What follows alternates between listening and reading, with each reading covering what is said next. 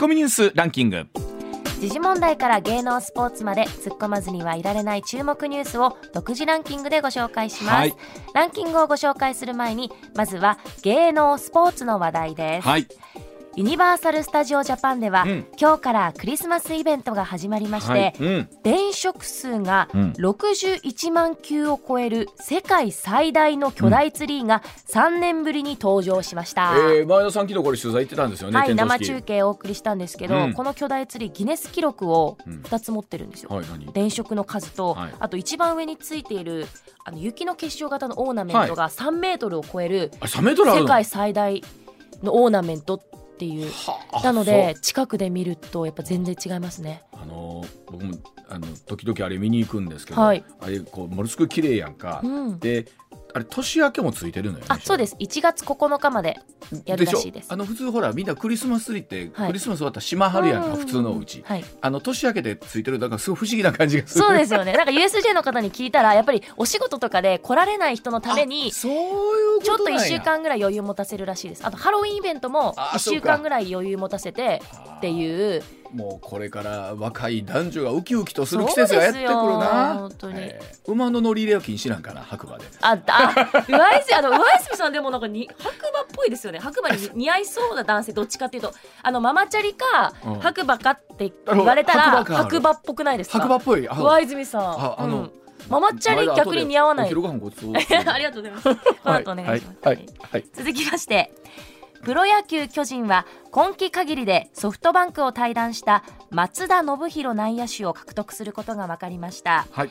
そしてうん。メジャーリーグ屈指の大物代理人として知られるはい。スコット・ボラス氏がはい。ポスティング制度を利用してメジャー移籍を目指す阪神藤浪晋太郎投手の代理人を務めることを明かしましいやたまずあの松田選手がジャイアンツに移籍するっていうのをねなんか昨日原監督が、はい。あの大久保コーチとのネットの中で、なんかポロッと言いそうになって慌てて大久保コーチが止めたっていう話があったんですけど、へあそうかまず大物っていうのは松田選手のことなんだったっていうのが一つと、あと藤浪投手の代理人スコット・ボラスさんなんですね。もうメジャーでも数々の大物選手の代理人で、まあ、日本人選手の、ね、代理人松坂投手もはじめ務めたんですけれどもさあボラスさんが代理人になったことで一体藤浪投手はどういう契約でですねどのチームとね契約するのか楽しみですね。はい、はいではニュースの方行きましょうか。はい、それではニュースランキング、まずは第5位です。暴言問題の責任を取り、今期限りでの政治家引退を表明した兵庫県明石市の泉房穂市長は10日、市役所で記者会見し、はい、月内に地域政党を立ち上げる考えを明らかにしました。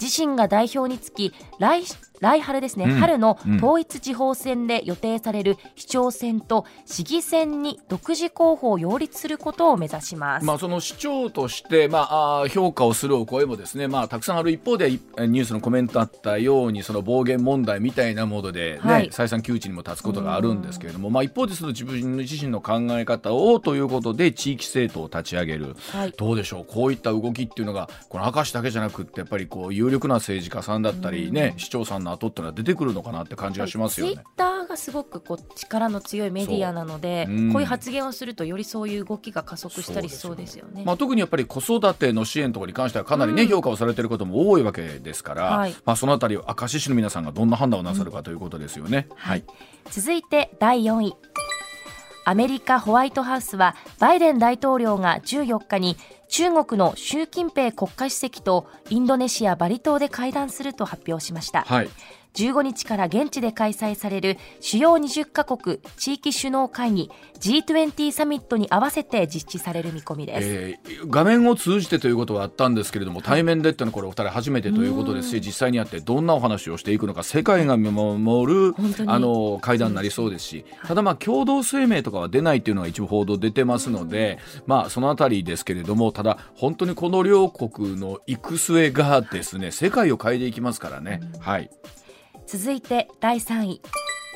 葉梨法務大臣が法務大臣は死刑のハンコを押した時だけニュースになる地味な役職だなどと発言した問題で岸田総理大臣は10日夜、うん。葉梨法務大臣を続投させる考えを示しました野党側は辞任を強く求めています。あの JNN の報道でもあったんですけども過去2度ほど同じような発言をしていたことがあってパーティー内だったそうなんですけども、まあ、ぶっちゃけた話この話を言うたら受けるみたいなところがあるんでしょうけれどもこういう形で出てくるとやっぱりちょっと稚拙だなというところありますし、まあ、一方で本当にこのまま続投していいのかどうかっていうことも岸田さんにとってまた大変な課題ですよこれ。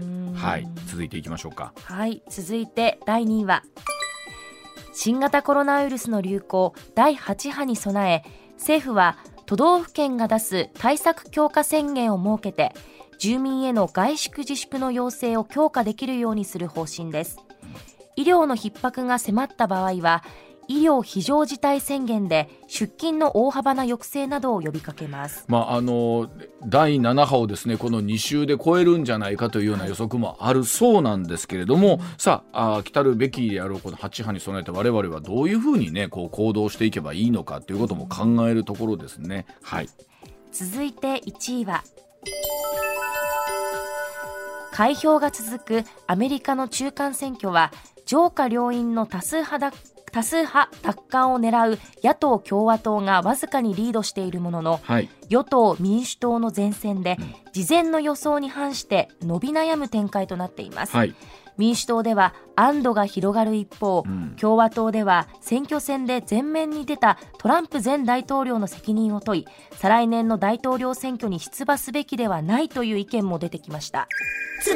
さあこの後石田さんにもこれニュース解説いただきますが本当に結局はトランプ大前大統領がどう発言したのかっていうのが今回のねね。選挙の注目ということですから。ではそのあたり、えーコマーシャルの後お伝えしていきます。上泉雄一のエナー MBS ラジオがお送りしています。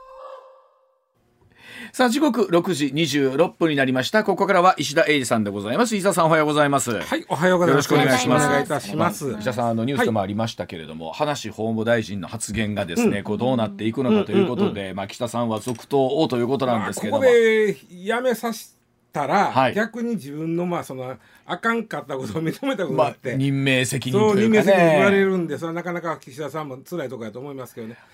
これ石田さんね、まあそれこそ政治家の発言が不用意で、まあ辞任しなきゃいけないとかって必ずあるじゃないですか。うんそうでもやっぱり政治家の人っていうのはこう言うてまうんですかね。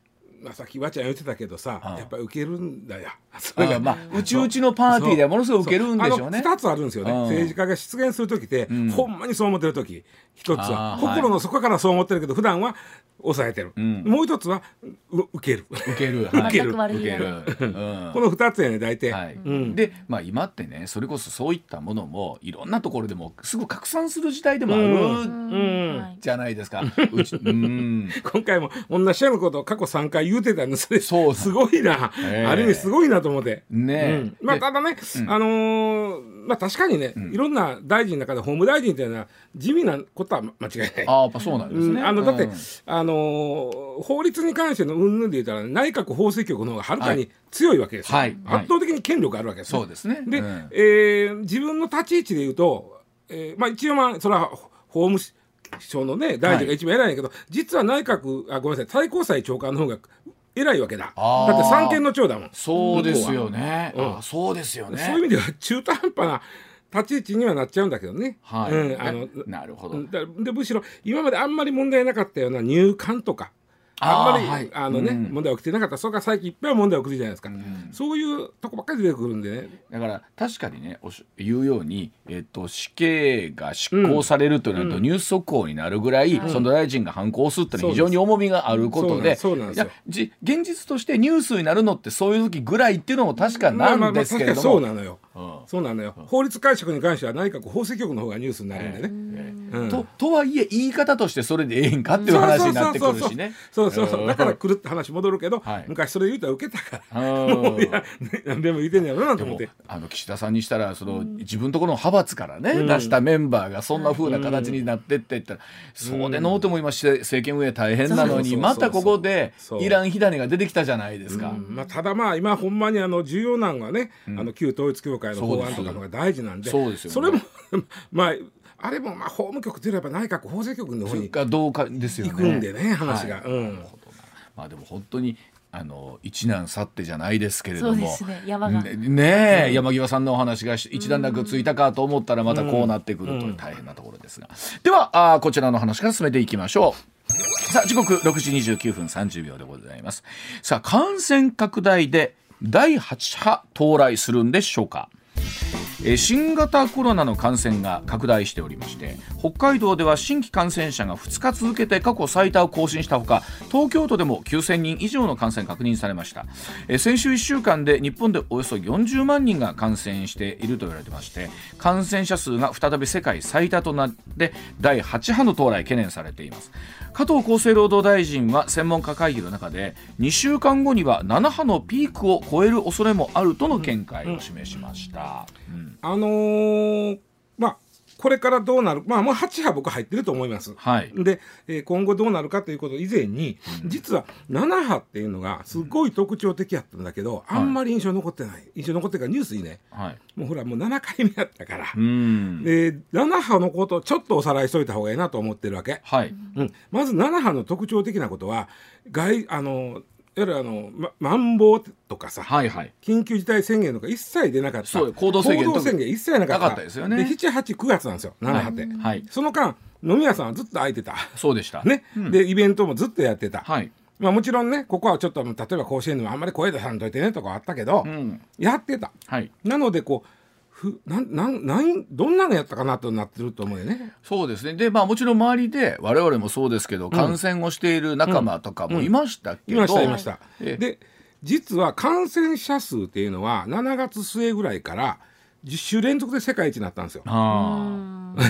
世界一やで,、ん。で今回それを超えるねんからもうまた世界もうはいまあなりかけてるよ世界一。はいはい。でこれなんでか言ったら実はさっき言った7波って789やったんですけど、うん。その半年くらい前にん。世界でオミクロンが流行っとって。はい。オミクロン株が。半年くらい前に。その時は日本は水際でこうといわゆる島国なんではいはい。うん。入れないようにしとったんですね。うん、それをあのちょうど6月7月ぐらいから第7波なんですけどその1か月前の6月ぐらいから水際をちょっと緩めた、はそしたらオミクロンが入ってきて、はい。7月から7波になったということなんですが、あ。うん。もうすでにこ今は8波の前も緩めてますよね1か月前。に、はいそうですよね。だからもう8波に入るんです、はい。そこは間違いなく。はい。で世界一感染者が多かったんだけどももう多かったんです、でも重症化率は低かった。うん。なほとんどのあの都道府県でね重症病床の使用率はい1割いかなかったんですうよ。ん。ものすごい世界一患者出てるのに。で重症化した人は少なかったけども分母がでかいんで、うん。実は死者は7波が一番多いんですあ分母がでかいあ。から。はい。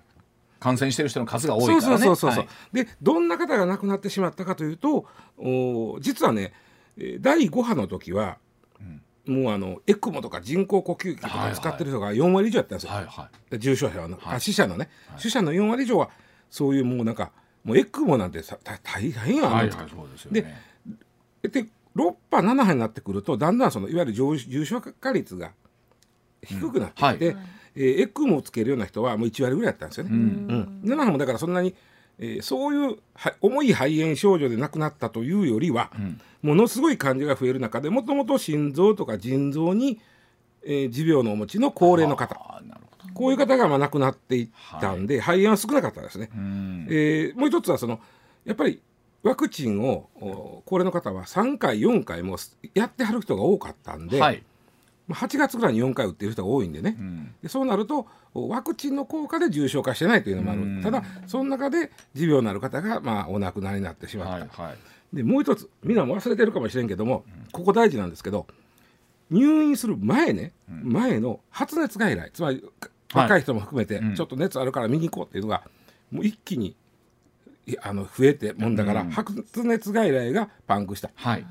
これねめちゃくちゃ大事なんでね要は熱出てんのに受診できへんうん。自分がコロナかどうかすらも分からへんっはいはいはい。ていうことが。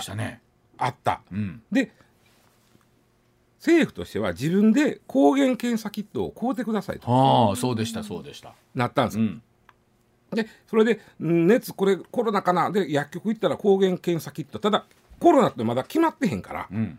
実費で買うんですよ。うん。結局、うんうんうん自費で買うことになるわけですね、でまあ行ってそれまあええわ。こ買いに行こうわとなった時に、もうどこ行っても売ってない、うん。うん。ね、うん。その時は実は濃厚接触者までうん。自分でやってくださいってなったわけ、まあまあはい。濃厚接触者も自分でうん。うん。抗原キット買って、はい。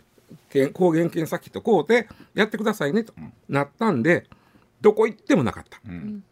で、えー、8でねだったらもうネットで買えるようにしようってなったわけ。はい。インターネットで普通は薬局行かな処方箋のように薬局行かな買われへんもんをネットで買えるようにした。うん。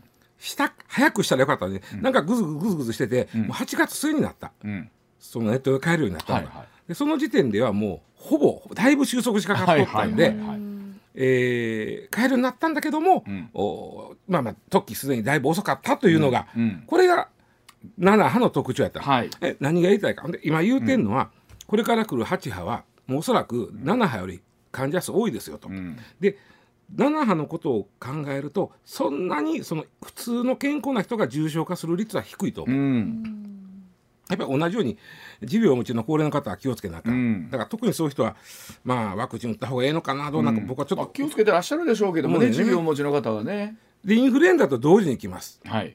これ言うてますね、うん。問題は熱が出た。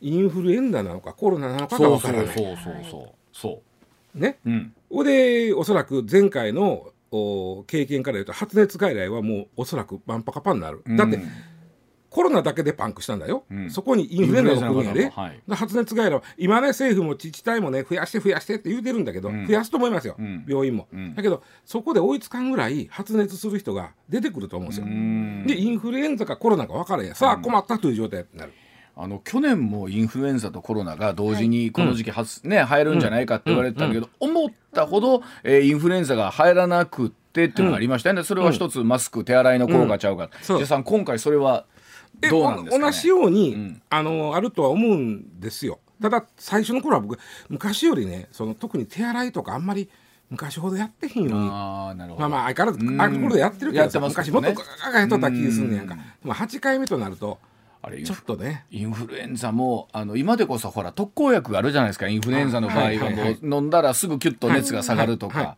そうでなかったらきついらしいですからね。僕もなんです。よ疑ったことないから分かんないんですけど。節々が痛いな、インフルエンザは、うん関節が痛い、ほいで、えーと政府も例えばよ自治体の、まあ、例えば吉村知事とかもおっしゃってるのは、もう今のうちあの抗原検査キットあのしかも医医療医療用のうん。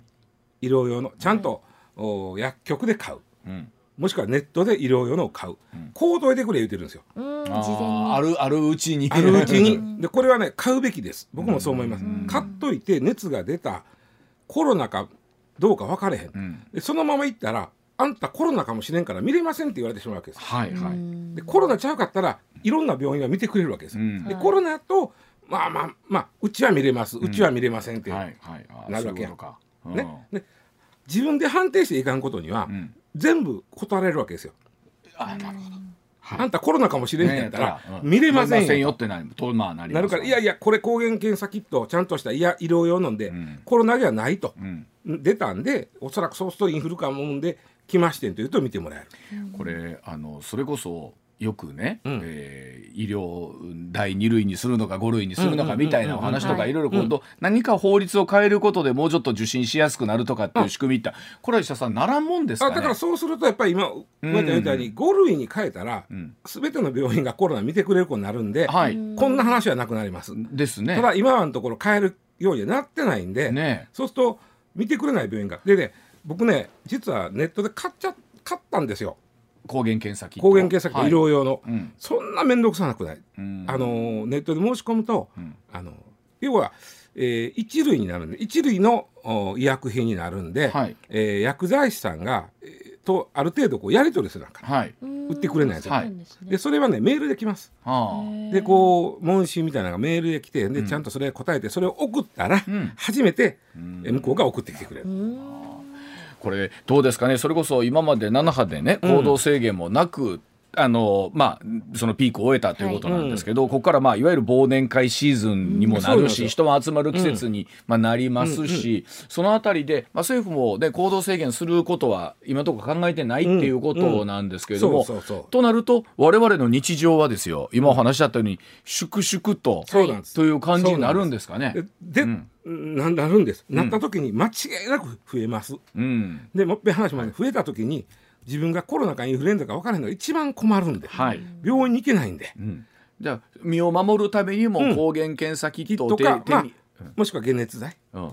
お手に入れといて、うん。うん。まあ元気な若い人なら解熱剤でなんとかなると思うんだけども、うんうんうんもう僕らぐらいになってきたらちょっとこれどっちやろうと思ったら、ん。病院ねはい。行かないかんから、そうですよでねえっとね値段的に言うとねまあまあ高いですよ。えっと抗原検査キット、うんまあ1個2,000円ぐらい。うん、まあまあおうちはまあ嫁さんと2人暮らしなんでうん。2つうん。買いましたけども、はい。はい。まあすぐ送ってきます。あの問診票をメールで送ったら3日後ぐらいにはもう送ってくるんで、はい。そんなにややこしくない。僕買っとかんとこれ。うん。どニッチもサッチもいけんなるんいちゃいざという時に病院で見てもらえないっていうのが一番辛いわけですからね一番困るんでね。うん。わかりました、うん。はいだそうでございます。では時刻6時40分でございます。さあアメリカ中間選挙共和党のビッグウェーブ起きずでございますえーアメリカの中間選挙投票から2日以上経ってもまだ最終結果というのが確定をしておりませんで、えー議会上院は過半数を獲得する政党が見通せず下院は野党・共和党が事前予測より10から20議席ほど少ない議席にとどまる見通しです。えー予想よりも、まあ、共和党が苦戦している、ということに加えてトランプ大統領が前大統領がえー激怒し周囲に怒鳴り散らしている。という報道も出ているそうなんですけど。さあバイデン大統領、えーメディアや評論家が共和党圧勝を意味する巨大な赤い波を予測したがそれは起きなかったとのコメントも出ています。トランプさんね、世界一癖強い人ですからおそらく今 おそらく世界で一番癖強いと思うよ。癖。強いですよね。うん。うん。でまあ怒ってあるらしいんですけどあの僕これメディアの、まあ、僕らねメディアにで、はい。まあ、い仕事してる人間としては、これ3回連続ね、アメリカ世論調査外してるんですよ。おここれあがそうか。めちゃくちゃ僕は気になっててなんでこんなに外れるんやと世論調査が。はで共和党赤いあの、えー、とレッドウェーブ、はい。くるくるってもう世論調査に基づいて言うてたからあ、外れたわけ、はい。はいそうですね。要は世論調査が外れてるわけ。はい。で実はねアメリカのメディアって回数もめちゃくちゃするし世論調査特に大統領選挙とか中間選挙ははいめちゃくちゃするし回数も多ければ正確性もね世界一正確で言われてるんですよ。ほこの世界一正確なアメリカの世論調査が3回連続外れたというのがう。はい。ちょっと僕らメディアの人間としては、まあ、ある種大学先生はもうこれ研究に入ったと思いますよこれなんでやの。あの我々、まあ、メディアにいながら素人っていうのは失礼はい。でも違うんですけども、例えばよくあるじゃないですか、あまりにも共和党が圧勝するって言われてたら、投票行動するときに、ん。ほんならちょっと民主あー党に入れようかってはい。い。う。はい。はい。はい。はい。ではい。逆もありますよね。あの、えっ、と、共和党が勝つんだったら、勝ち馬に乗っときたいっていうのもある、うんどっちもあるっていう。最近ちょっと勝ち馬の方が多かったんですけど、アナウンスそれうわちゃん言うたら、はもうちょっと僅差で負けそうな方に応援したろっていうのはこれはアナウンス効果って言うんですけども、はいね。うん。でこれどうせやったら勝つ方に乗ったらいいとかバンドワゴンって言うんですけど、うんうんうん。まあ、アナウンス効果を昔言うとこれで今回アナウンス効果でも何でもないと僕は思ってるんですけどああ、そうなんですか。まずねちょっと3回連続外したい。最初、うん。最初は2016年のトランプさんが勝った時の大統領選挙です、はい。これ圧倒的にヒラリーさんとなっとった、で実際ね総数ではあのアメアメリカの人が入れた総数ではヒラリーさんの方が2%ほど多かった、はい。ところが大統領選挙というのは州ごとにあってその州で勝ったもんがその選挙人の総取り方式ですから、はい。ちょっとまた全体とはそうでこうへんね。で,、うん。選でトランプさんが実は選挙人の6割近くを取った、まあまあ言ったらねこれ圧勝やでこれ、うん。僅差ちゃうでこれ、はい。でこれをヒラリーさんと言ってたメディアは大恥かいたわけ、ん。でどう言うたか、あの時は隠れトランプがそうそうそう。あの隠れトランプってあのキーワードになりましたよね。あの本当はトランプさん応援してるのにあんなまあ癖強い人応援してるたら恥ずかしいから実はどあの世論調査の時はあの嘘を言うか答えへんかそうそうそう。これを隠れトランプ。でって。いうふうに言うてで実際ほんまにそうやと思ったみたいなんで、はい。特にあのえーいわゆるまあなんだっけあの錆びたベルト地帯。はい。ね、うん。のあの、まあ、旧工業地帯のい白人で、えーまあ、労働者はい。層の人を、が、うまあ、多かったんちゃうかって言われてるね。隠れトランプ、だからメディアはその層にやたらそこのサンプルを増やしたんです。うん。わかる？はい。わかる、はい。隠れたんをほじくり出してる。でやったんで2020年のバイデンさんの時は、そこめっちゃ力入れたんで、割とすっきり出てきた。へえ、あ、そんなもんなんですね。うんやっぱり入れた。ところがバイデンさんの時もあ実は外したんですよ。あれも外してましたっけ？あれはねバイデンさんとトランプさんはバイデンさんが圧勝すると言われたんですよ。ああそういうことか、うんつまり4期やいや僕ね1期4年やったトランプさん評判悪いんでバイデンさんの方が圧勝すると言われた、ん。実際はめちゃくちゃ僅差やったんですこそれこそ。はあ。だからこそあのなんだ不正な選挙だとかね、はい。選挙が盗まれたとかって話になったわけですもんね。そうです。あのー例えばフロリダいうところは、まあどっちかいうとまあ共和党が強いところなんですけども、はそれで0.9ポイント差でバイデンがそれでも今回はバイデンさんが0.9ポイント差でトランプさんより勝ちますっていう世論調査やったのに、蓋を開けたら3.3ポイント差でトランプさんが勝ったんです。ああ全くもこれ言ったらもう足したら0.9たら3.3やから4.2ずれてるわけですね。これはめちゃくちゃなズレなんですよ。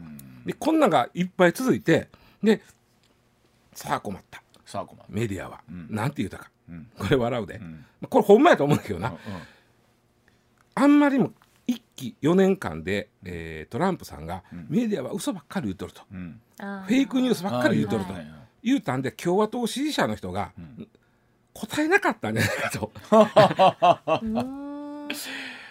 いやこれでもあの自分たちで喋ってながらですけど、ほんまにまあ答えていただいてる方本当にありがとうございますっていうのと、はい。うん。一方でこれ本当どこももうあそこで嘘を言う可能性だって変な言い方ですから、あん。あるわけですもんね、うんうんうん。いろんなこうデータ。ところが僕はあの実際選挙で世論調査とかやりましたけども、大抵あのまあ出口調査が一番正しいんですよ。そうですよね。正しいんですけど世論調査はまだそこまで外れない。うん。えというのはねちょっとまああのまあ、うん、言っていいかな要はいろんな政党がある中で組織政党言ってもらうと共産党さんとか公明党さん、はいこれ組織政党、はい。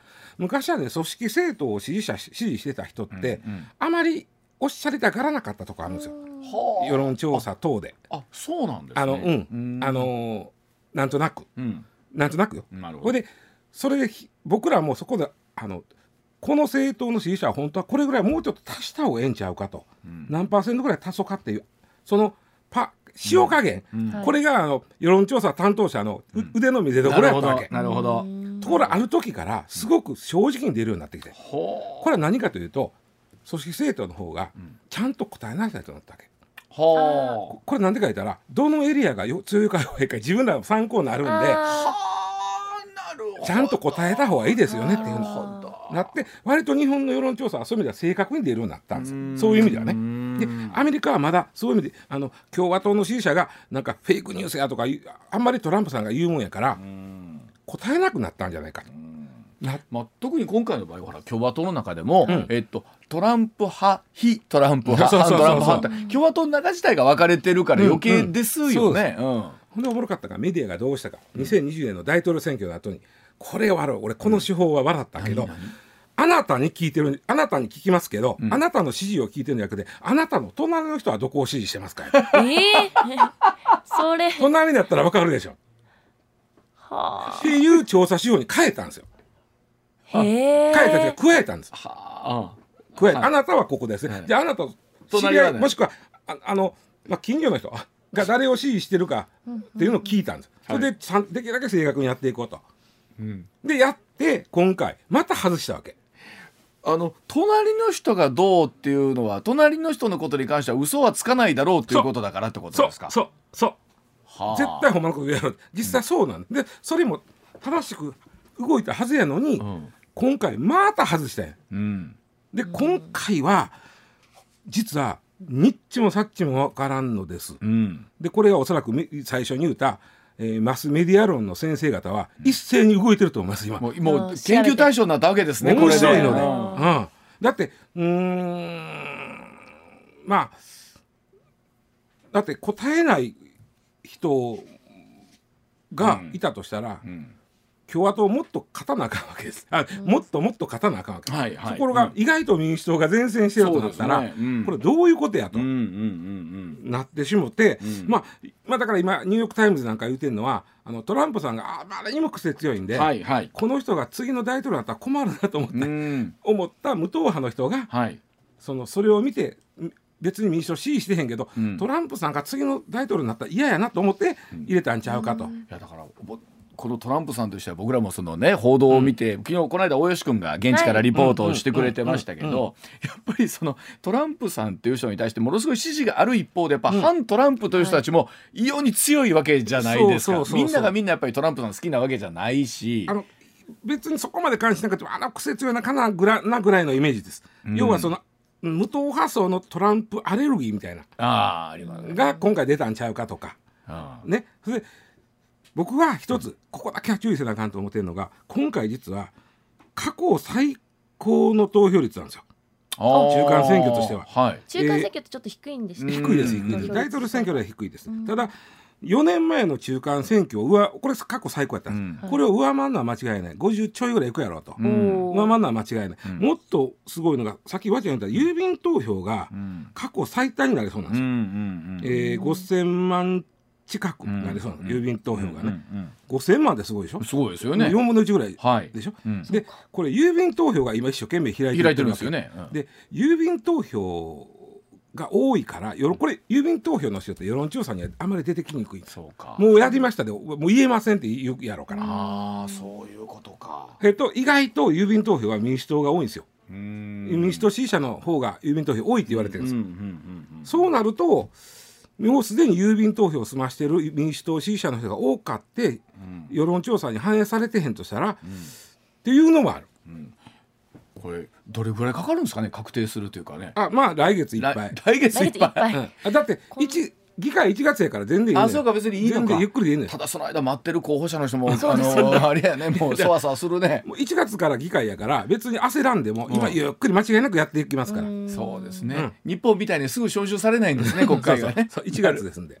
なるほど。まあでもそうやって思うと言う言うようにまあ世論調査とは何ぞやとかメディアの選挙報道のあり方はどうあるべきなのかとか。もう。もうねマスメディア研究の先生方はこの今回の中間選挙の世論調査の結果、研究対象として色めき立ってると思う、もっと言うとこれがバイあバイデンさんじゃないトランプさんじゃなかったらもっと素直に数字通り出てたのかとか。ね。だいぶ影響受けてますさよねれてるっていうかいろんなことあるよね、はい。では、えーお知らせの後もう少しニュースをお伝えしてまいります上泉雄一のエーナー。MBS ラジオがお送りしています。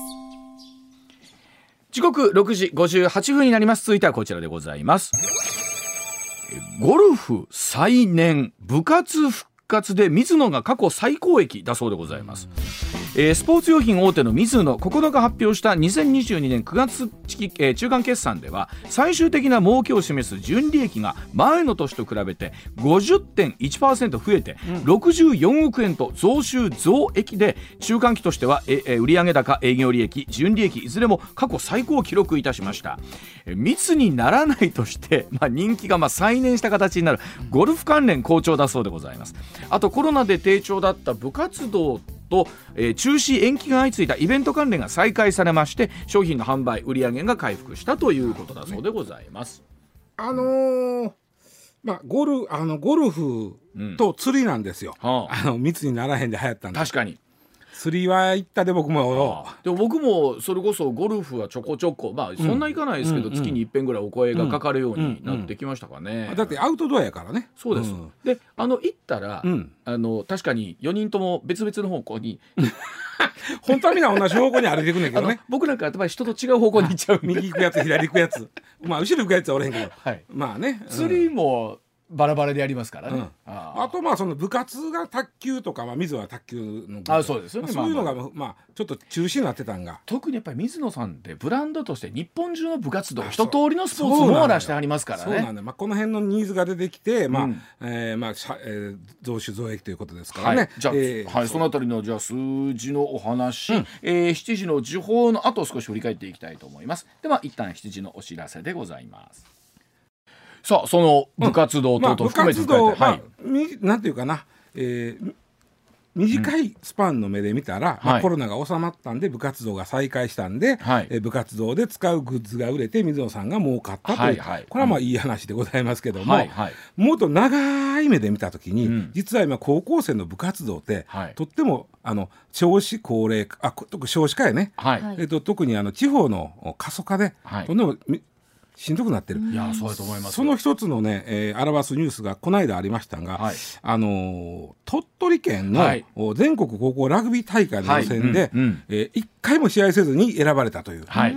これ要はねもともと鳥取県ってラグビー部のある子あてかえー参加してるのが3校しかなかった。はいそうですね。3校あってでまず2校がやりました、勝ちました、はい。勝ったとこともう1個残ってるとこでやって勝った方が県代表、ん。ということなんですが勝った方に、えーまあ怪我なのか病気なのか、ね。うん。えー15人ギリギリやってたから、はい。欠場が出ちゃって、はい。で結局はその待ってたはい。とこが勝たずあのや戦わずして勝ってはい。県代表になったという,、そういうことですよね。こんなん、まあ、15人ねそのラグビー必要なんで。あの僕らが高校ラグビーずっと担当してる時もそうだったんですけど、うん。やっぱり鳥取それから高知はねやっぱもともと参加校が少ないんで、本当一回勝ったら決勝とかんいうことはあったんですよ。それでも試合はやってはったんですよね。うん今回それなくなってで調べたらね鳥取ってあのーうーんまあ登録してるのはうちラグビーチームありますよっていうのは6校あるんですよ。はい。でもその何人部員さんいてはります全部足すと43人なんですよ、うん。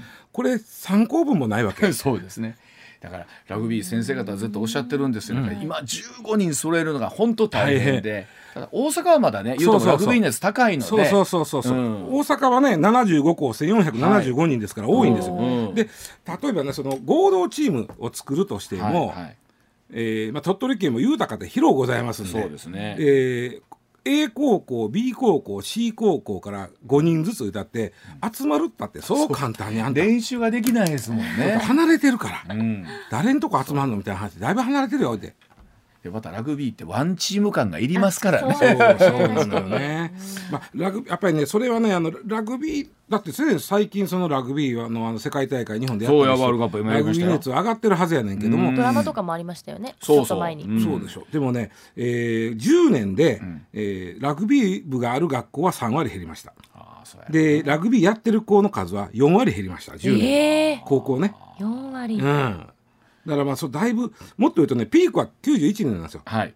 まああの頃大体あのあのねちょうどスクールウォーズがね、あの見終わった世代が大体もうは入っていくんですあーなるほね。僕がちょうど高校生ぐらいやったんでまさにそのタイミそう。ング。僕らの時もそうよ。僕ら中学の時あの、えー青春とは何だとかあの辺がラグビーやったと思うんだけどなですね。はいででピークから言うと今7割減ってるんですよ。